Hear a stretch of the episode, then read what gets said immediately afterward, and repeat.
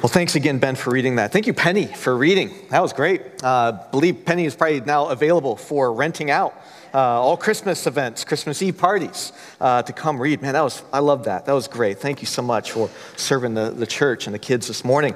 Well, we all know Christmas is just now one day away. Uh, now, by show of hands, by show of hands, and, and, kids in here, you can get in on this because this actually probably is something that's more common with you all anyway, but um, how many of us, by show of hands, have uh, some type of um, a, Christmas countdown in your home, like a, like a calendar that's in your home that's counting down the days, or like what we have in our home? We have these like two blocks with numbers on them. We change them each, each morning. It tells us how many days till Christmas. By show of hands, how many of us have something like that in our home, in our office, wherever you may be? We've got some type of calendar. Maybe it's an app right? That's counting down the days. Well, like I said, Christmas is just one day away now. Why do we know that? Well, because we know that Christmas occurs on the 25th of December. Today's December 24th. Tomorrow's the 25th. December 25th is a date that is it's certain to come. It is on the calendar. And so there's there's certainty to the reality of Christmas Day. We know it's going to come because we know that, that tomorrow morning, listen, the sun's gonna rise.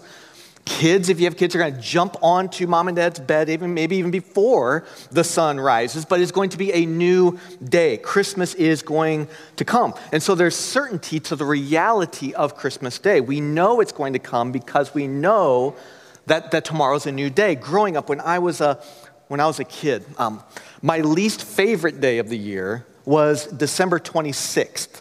I hated December 26th. Christmas was over. No more Christmas songs, Christmas movies. All the parties were over. Decorations were going to start coming down soon. Now I have to go back to school, right? We were the, and December 26th, you're at the furthest point away from next year's Christmas. And, so for kids, especially, the, the year often revolves around Christmas Day. I know for my kids, it's their favorite holiday.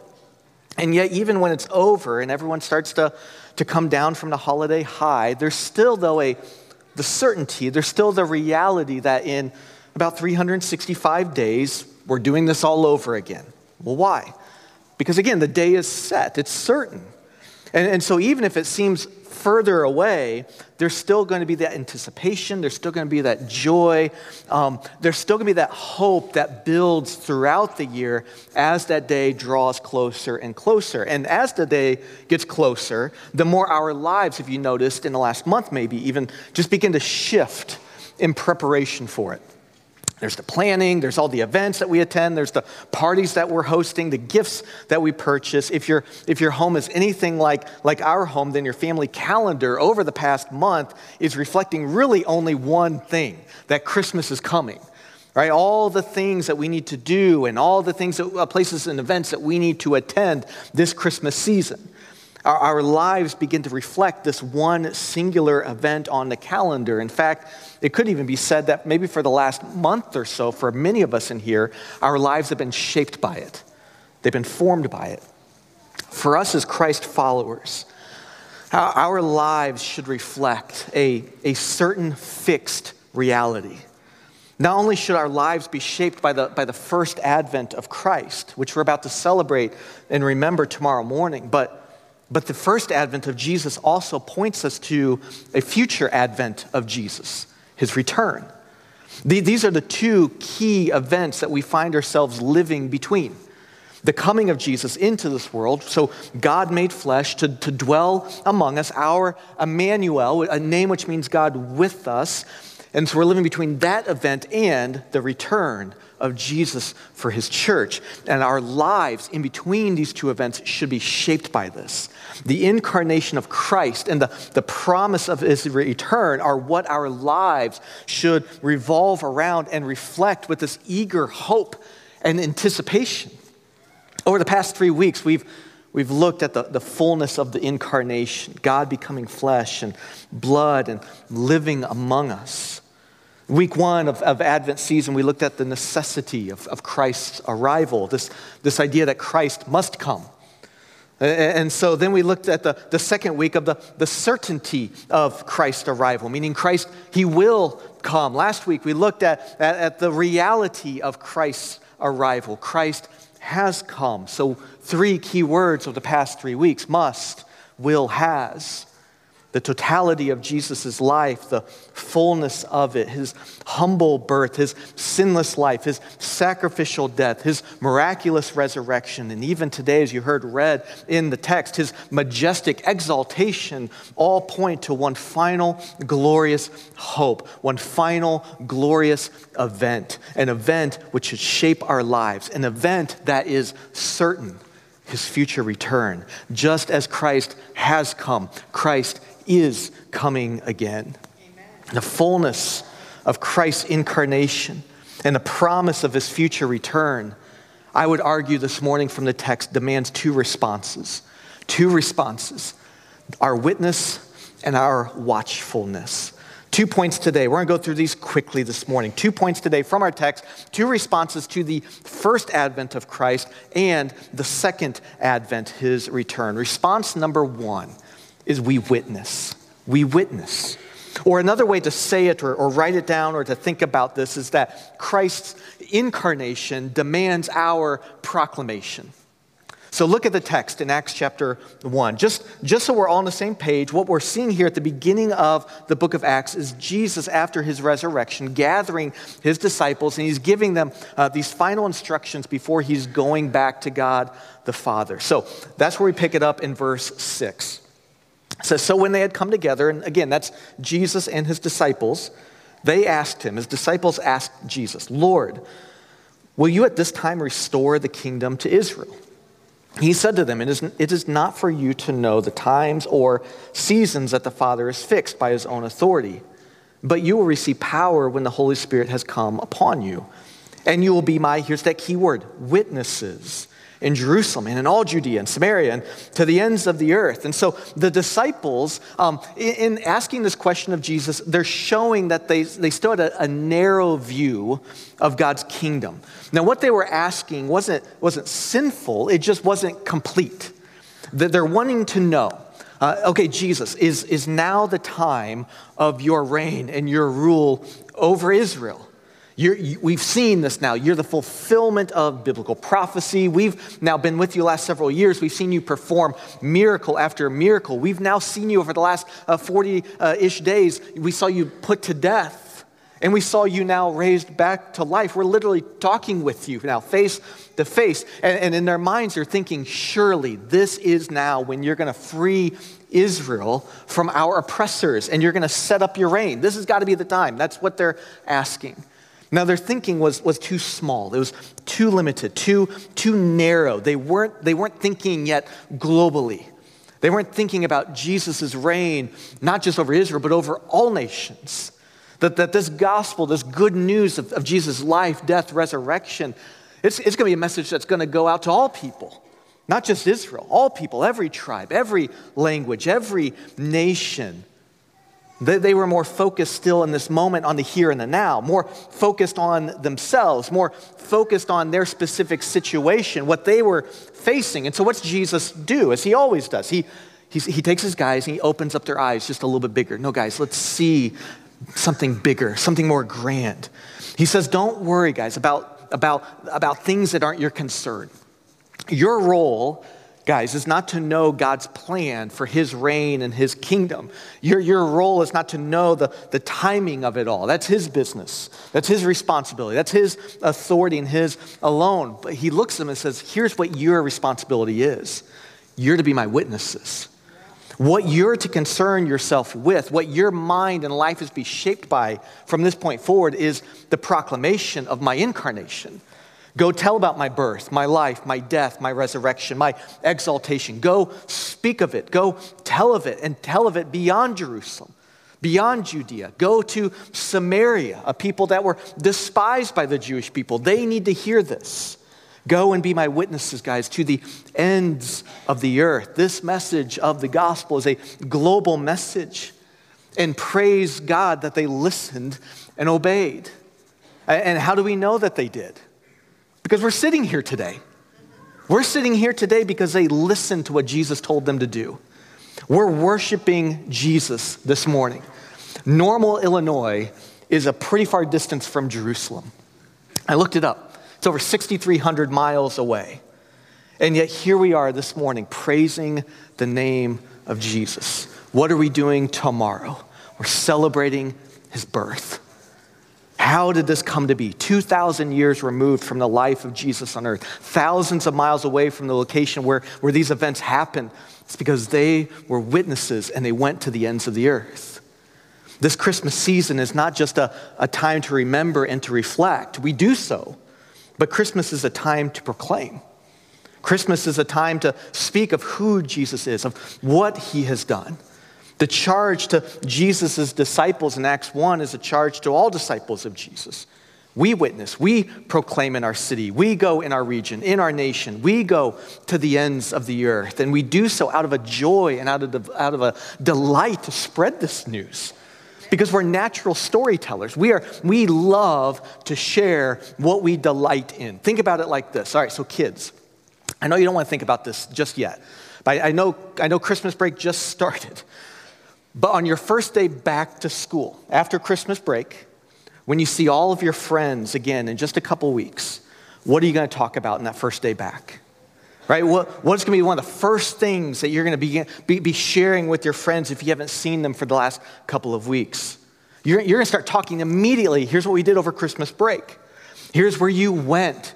Here's who you saw. Here's what gifts you got the fun you had. You're going, it's just going to be natural. It's going to come out and you're going to share with your friends all of the joy, everything that your heart delights in over the next 24 hours, over the next couple of weeks, even. You're going to share those things and your friends are going to share their stories with you. We're natural storytellers and we get excited about and we love to share with others what brings us joy.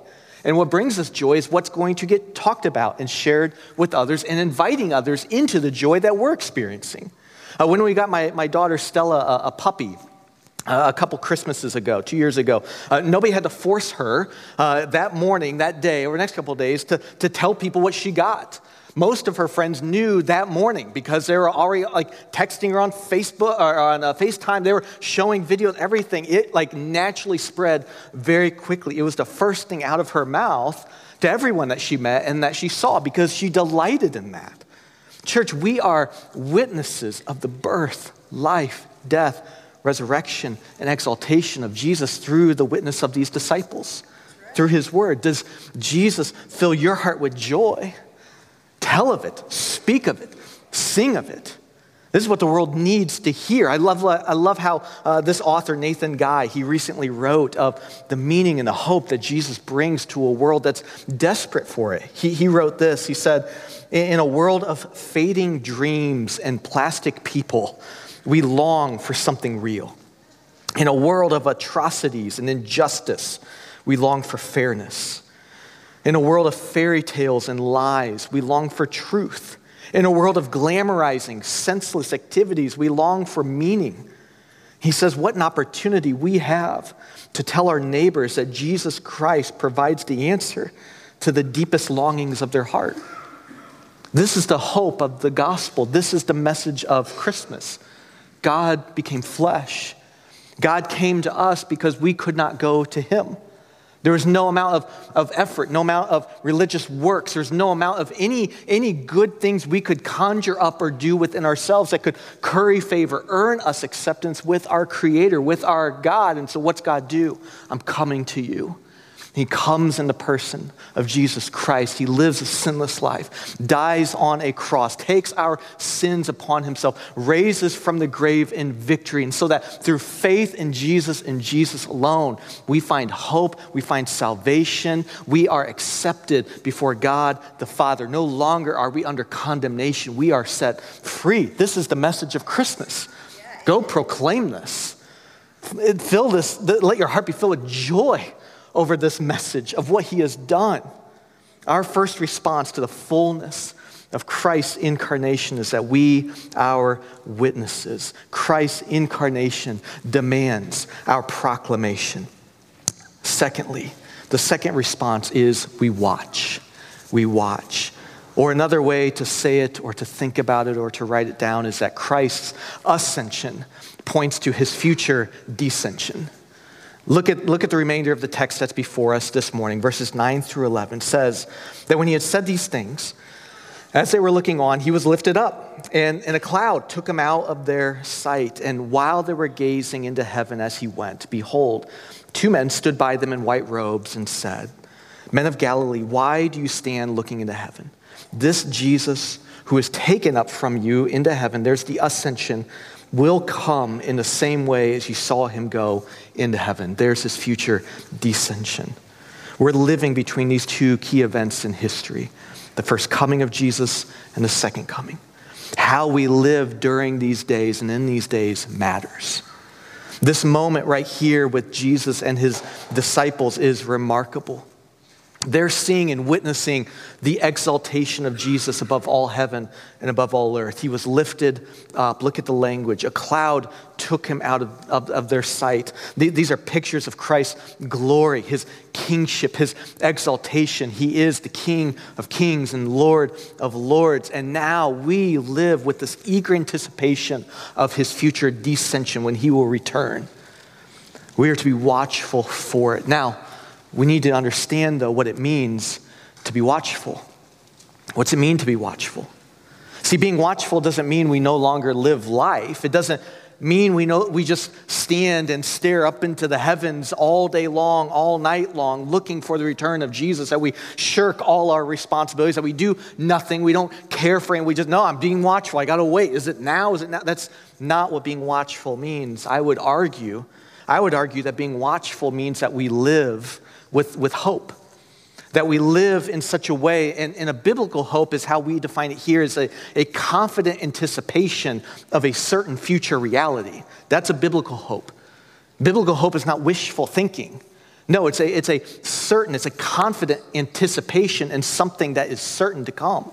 That's biblical hope. And so being watchful means that we live intentionally and with purpose.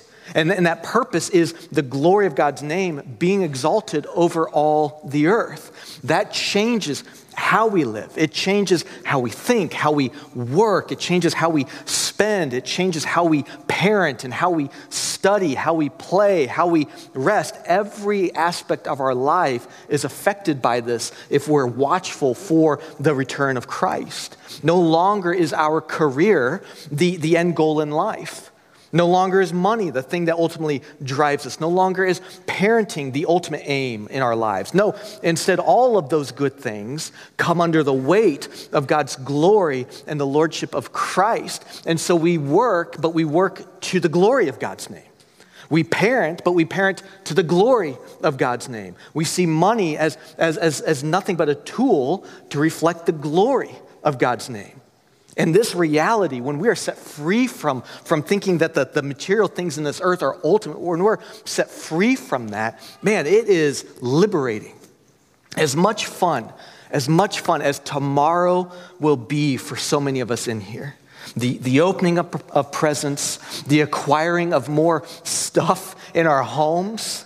We, we all know, and I'm, I'm not, I'm saying it will be fun and enjoy it. This is not saying you shouldn't, like, enjoy it like as much fun as it will be. But here's what we know we all know that, that all the gifts that will bring us such delight and joy tomorrow, a week from now, they're already going to lose their luster and their shine. We're already a week from now going to start growing bored with what we're going to be so excited about tomorrow. Am I right? Like, like anybody in here feel the same level? Any kids in here feel the same level of excitement that you felt on Christmas Day last year? No, you're already done with that stuff, right? That's junk now. What's new? Right? That's, that's what happens. That's what happens when we set, though, our affections on the things of this earth, right? It, it, it gives us a, a temporary high, and then, man, it quickly dissipates, and we're on to the next. And, and, so when we are set free from that, when our hearts, though, are fixed on, on Christ, his glory, His reign, His rule, when we live a life that's watchful and with purpose and intentionality, when He is uppermost in our thoughts and everything in this world just draws our thoughts and our affections and our emotions towards Him, then we can enjoy the things in this world, but we don't have to look to them to give us the meaning and hope that we're looking for. Let them be what they are They're good things, but they're not ultimate things. I believe this is what it means to be watchful. We're living under the expectation of Christ's return, and we long for that day, and we live with that day in mind. As I close, I, I touched on this at the beginning this morning. Certain events, though, in our lives shape and form how we live. For so many in here, like I said, your life over the last month or so has been shaped and formed with Christmas in mind. So, so everything on your calendar is reflected that. Your, your bank account, your credit card statements are reflecting that reality. Your, your home is reflecting that reality. Maybe what you've been listening to or reading or watching is reflecting that reality. Christmas is coming. And, and as Christ followers, our, our lives are called to reflect Jesus, his first advent, and the expectation of his second. And so may this Christmas season be one that, which takes us back to the birth, his sinless life, his death, his resurrection, his exaltation. But, but may this Christmas season also point us forward, point us forward to the great day when our King returns. May our lives be shaped by that. What joy there is in, in that hope song we'll sing this morning, Joy to the World, says this. It's a song that actually looks toward the, the future return of Christ. We sing it around Christmas, but it's really a song that points us forward to, to the return and the reign of Christ. Joy to the world, the Lord is come. Let earth receive her King. Eh, let every heart prepare. Let every heart prepare him room. And heaven and nature sing the glory of our great God and King spread to the ends of the earth. What a beautiful season this is to reflect and remember. So, Merry Christmas, everyone. Merry Christmas Eve, everyone. But let's remember this and reflect on this. God, we come to you this morning thanking you for your grace, your mercy, which you have lavished upon us. Thanking you that you are a God who is good, who is majestic, who is glorious, a God who loves us, who has loved us in such a way that you came to this earth. You have loved us in such a way that, that John 3 16 says that you gave your son for us who are we? Who are we that you would give us your son? This, this does not exalt us as if we were deserving, it exalts you as one who is giving and loving. And so tune our hearts to, to, to sing your praise. May we live in such a way that, that remembers the first advent, the incarnation of Christ, but also may we live in such a way, may our lives be shaped and formed in such a way that is set on the certain return of Christ for his people. Father, may we witnesses of this truth. May we, may we take this message to the ends of the earth because this is a message that needs to be heard, needs to be proclaimed.